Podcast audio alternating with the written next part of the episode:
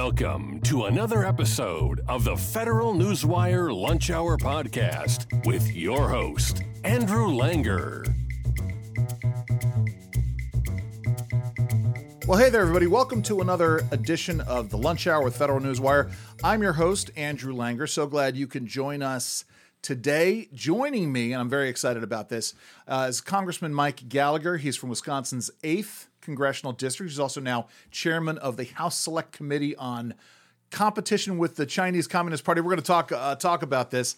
A storied career. The man is very very educated, uh, but but uh, we don't necessarily need to get into a lot. I always appreciate uh, folks who come in and, and folks who've gone into Congress who have advanced degrees, especially on the conservative side of things. Uh, served as a Marine in Iraq. Retired as a as a captain. served with General Petraeus. Uh, Congressman, let me let's start here. What made you decide to run for Congress in the first place?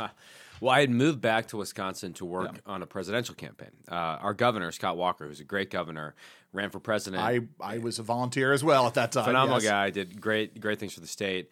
And each campaign usually has like a national security sure. guy. So I was the national security advisor on that campaign.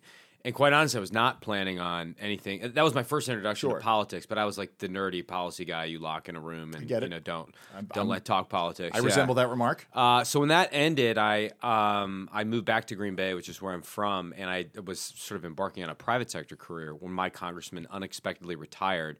And some people reached out to me to see if I was interested in running. And quite honestly, my first reaction, I was very hesitant because I didn't, I had no experience. I didn't know how to fundraise. I didn't, never been sure. in front of a camera.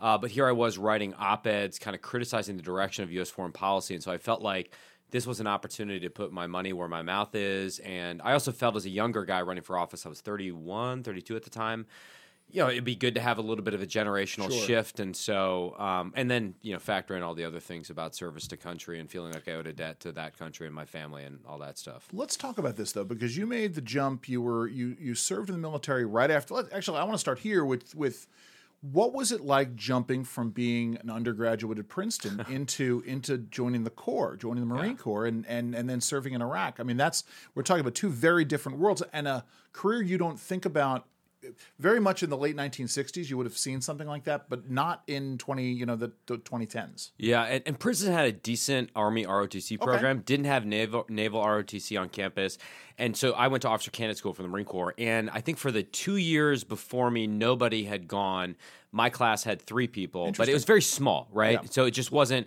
you know you go to princeton usually you go get a job on wall street and then you make right. money and military service at the time was not sort of viewed as as like an option um, I sort of fell into it because I don't come from a military family, but I became fascinated with the Middle East. I was in college when we invaded Iraq. Right. I started to become interested in sort of terrorist groups and their targeting methods, and then I changed my major junior year to start studying Arabic. And so the more I went down that intellectual rabbit hole, I started to think, okay, what does one do with these skills? Sure. And I thought, eh, you know, I don't want to go into academia. I don't want to go, you know, I had no interest in going to Wall Street. And I'm like, what about the military? And yeah. the more I researched the military, the Marine Corps jumped out as just this amazing challenge. And so it was a tough adjustment. I mean, I played sports growing up, but I had never really lifted weights. And so even the physical aspect, I had to get myself ready for the physical fitness test.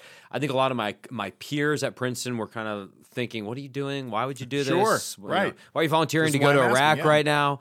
Um, but for me, I just loved the, I loved the idea of the challenge, mental, physical, uh, the leadership challenge.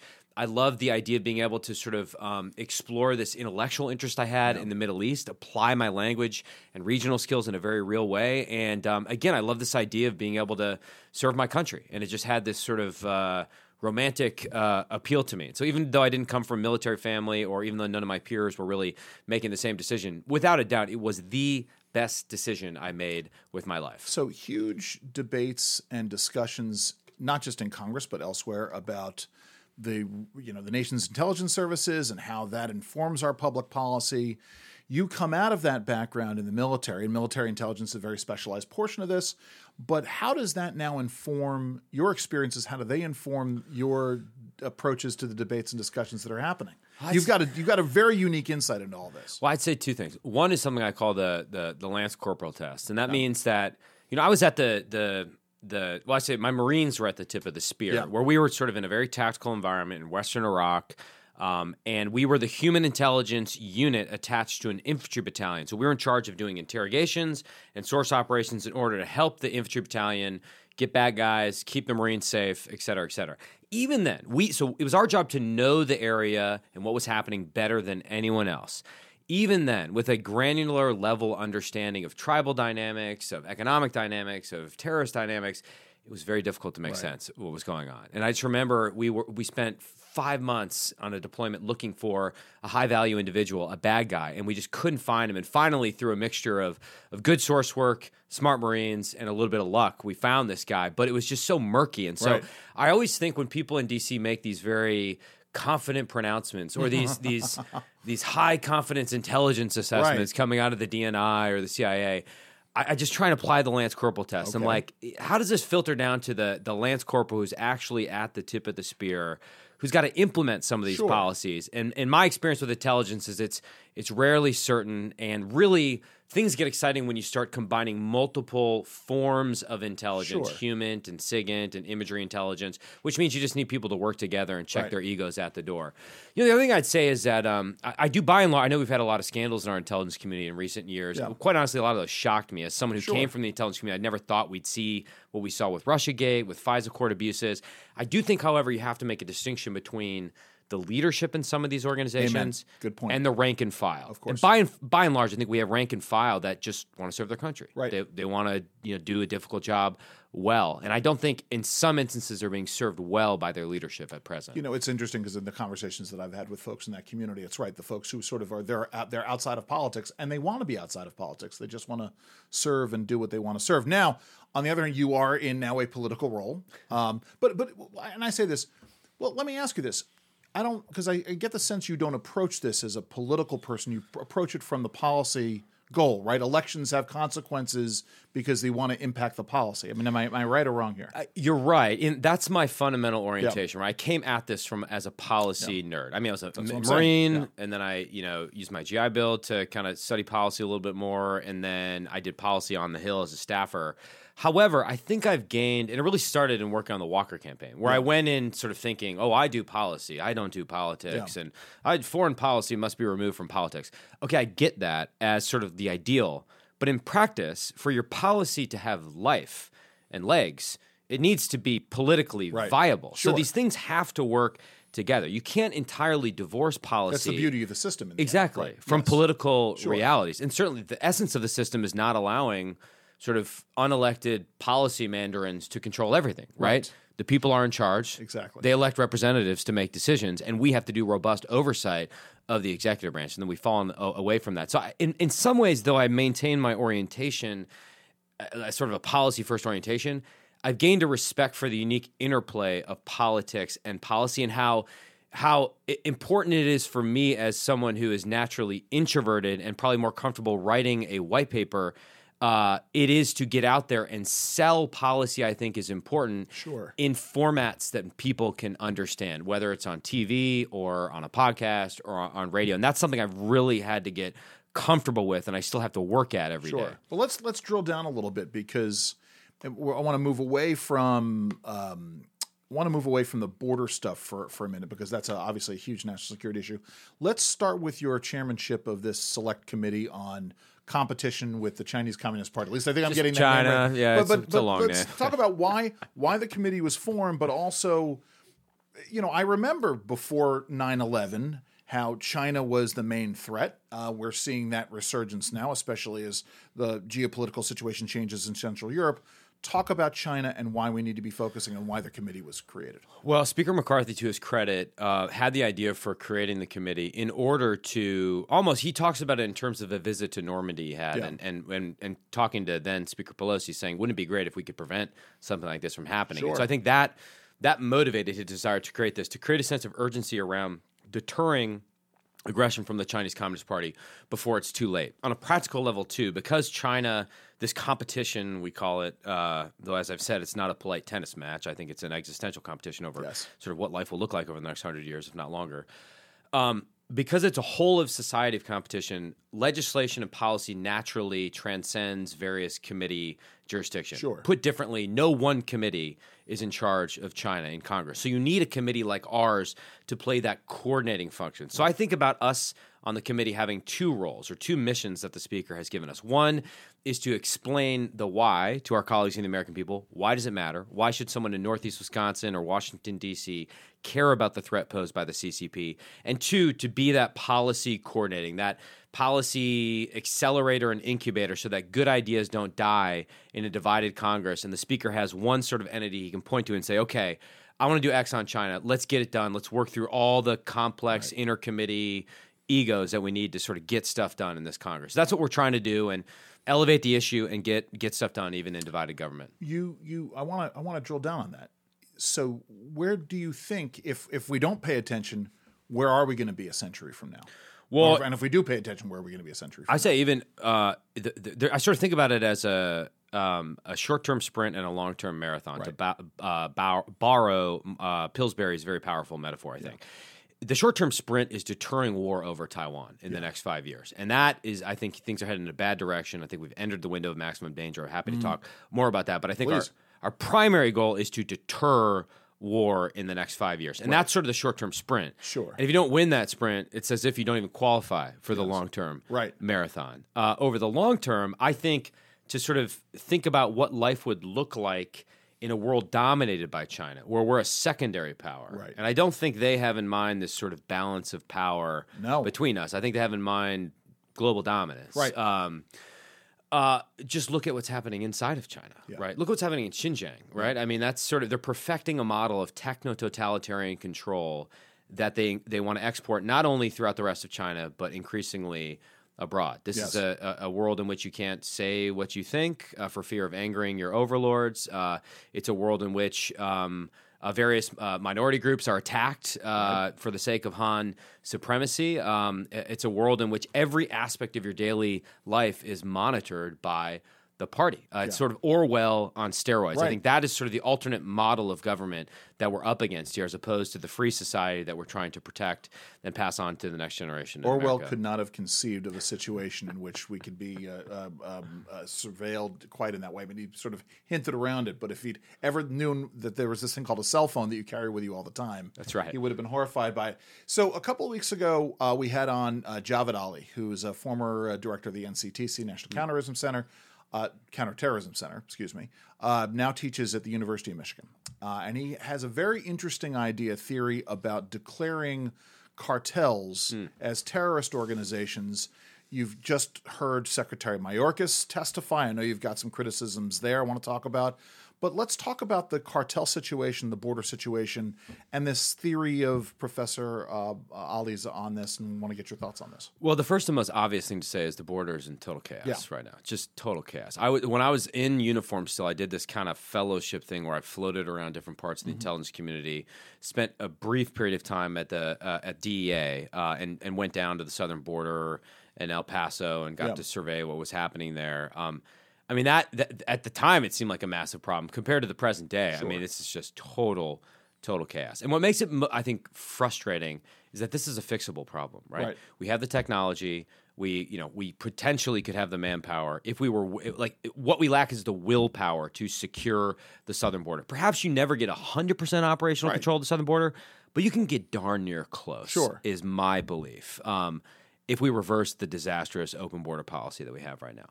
Um, so that's point one. Uh, point two, I, have actually supported legislation in the past to designate um, uh, the cartels as terrorist organizations. The intent really being to unlock the full suite of tools we ha- sure. have uh, in terms of the federal government to get at these organizations which are wreaking utter havoc on American society. Yeah.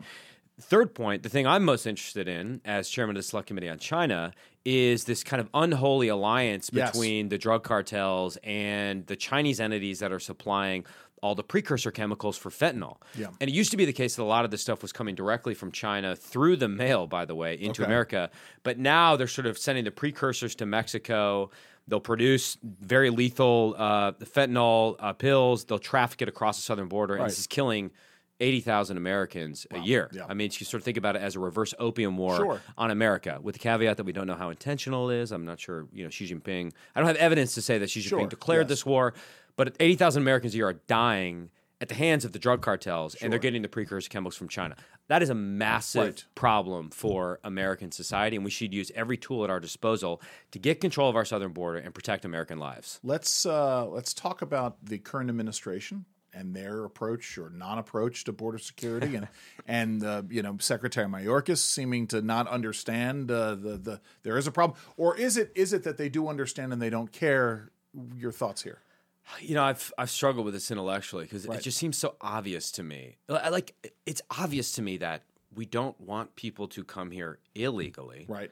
And for people who want to come here legally, like we should make it easy Yeah, and sure. transparent. I mean, pr- based on the needs of our economy, Absolutely, right? of course. Um, I, in terms of the the leadership or lack thereof in the Democratic Party, uh, I'm left to conclude that um, I, I- may- maybe like the most charitable interpretation is they feel like there's a, America has a humanitarian responsibility Right. to accept uh, all of these economic migrants who are pretending to be asylees. But the, the sort of perversity of that is that a lot of legitimate asylees get crowded out in the process. And largely what we're seeing are economic migrants Right, across right. the southern border. And we have a totally messed up asylum process. I guess more cynical interpretations are out there, but I don't know. I, I think there's a, the, I think they're being, I think people like Mayorkas are being driven by fear of the progressive base. Sure. And the progressive base wants open borders. Right. They want open borders. I don't know why they want that, but that's what they want. I mean, they And our- don't, and they don't, li- they want to have a wall. and our libertarian friends as well, which is Yeah. astounding to me. But go go ahead. I'm sorry. Well, I mean that's that's that's my unsophisticated analysis of the whole thing. Um, but it creates it's it's it actually exacerbates if your concerns are humanitarian, it actually exacerbates the humanitarian crisis. Right. And what we're seeing at the southern border is horrific. Sure. in terms of people dying in trucks. I mean, we're basically empowering the coyotes and the drug cartels to to commit horrific human rights abuses. So it's actually more humane to have a tough border policy and have an orderly asylum process and a transparent legal immigration Right, process. right. In, in essence, yes. You show the rules. You don't allow people to jump in line. You be, absolutely, you can you can prioritize. Uh, so, but let's also talk about this because I know you've spent a great deal of time looking at uh, uh, financial tech and how that sort of plays into both the cartels and this process. Talk talk about that as well. Well, I mean, one, one thing I would say we do a poor job of, uh, I would say the intelligence community in general is incorporating financial analysis into traditional intelligence analysis. And I still think we have relatively unsophisticated methods for tracking this sort of complex relationship between the cartels, between the precursor suppliers, and all the money launderers Right. that are, that, and- and that that is sort of a very poorly understood phenomenon. So one thing I'm interested in doing in my role, really on the House Intelligence Committee, and conducting Right. basic oversight, is pushing the intelligence community to better understand how the money is uh, flowing across borders, how your chemical supplier gets paid by a drug cartel, how a drug cartel gets paid, and I think you know, as as the old saying goes, um, you know, follow the money, Sure. and, and um, you'll you'll learn a lot that way. I think there's been a lot of debate too about the role of cryptocurrency and could it potentially be used for uh, illicit uh, purposes. Uh, my view is there's got to be a way to apply basic anti-money laundering, Yeah. know your customer rules to cryptocurrency going forward. It's not my area of expertise. I'm not on the financial services committee, but there are also national security uses for cryptocurrency Right. going forward. Um, you know, you saw a lot of people getting out of Ukraine use cryptocurrency in order to move value across borders. So, but by and large, um, this is just, and and I say this with love for the rank and file in the IC that are working a hard problem. It's just not the case that your average intelligence analyst understands, Sure. you know, financial policy or how money works in the way that people on, on Wall Street do. Yeah, Listen, I mean, the, you know, my own alma mater, William and Mary, they're doing a lot of work on both the crypto side and the blockchain side, and they've come to the conclusion it's a tool. It can be used for good. It can be used for bad. It all depends on who the actors are. Listen, I know we're short on time. Before I let you go, normally I ask about outside interests, and I know you're married, you got a one child, but let me ask you, actually ask you about. Let's come back to your district, Wisconsin's eighth. You know, if I were to take a day and go to Wisconsin's eighth congressional district, what's the one thing that I should do? Is the one thing that I should see in your home district? Well, uh, you got to come during a Packers game. of obviously. course, You got to yes. visit the Valhalla of football, Sure. the Mecca of football, which is Lambeau field. That would be that would be the one thing to do. A close second, or that you can do this prior to football game. Yes. You could go uh, dine at the fine establishment known as Gallagher's Pizza, where the tagline okay. is Italian food, Irish spirit, which is a restaurant my dad started Nice. over 20 years ago. He no longer owns it. We don't own it anymore, but the Gallagher's name endures, and so there's about four little pizza restaurants. Corned beef and cabbage Bay. on the pizza, or Indeed, you- indeed. there you and then if you really want the complete Wisconsin experience, ex- experience you gotta like go go visit a dairy farm Yes. and you know uh, hang out with cows. Yeah, I haven't been to the Wisconsin Dells. I've been wanting to do that as- Dells, as, well. Outside my district, things. but very Yes, uh, important. And then you gotta have cheese curds, of Yes, course. Cheese I've- curds and that I- brats. that are- I've done. Yeah. and my my my my one visit to uh, to Wisconsin. But let, let- so when you but when you're not here, what are you what are you up to? Hanging out with my wife and Yeah. two daughters. I have two a- daughters. Yeah, Okay, we sorry, yeah, we yes. have a, a two and a half year old and an eight month old, and uh, every marginal minute I have, I spend with them, and uh, all the cheesy things about being a parent are true, and it's just like I'm infatuated with my daughters. It don't They're listen. funny. It only gets better. I got two Yeah. girls, and they're now uh, 18 and 21, and it only it only gets better over time. I love it. The more that they I sort of learn.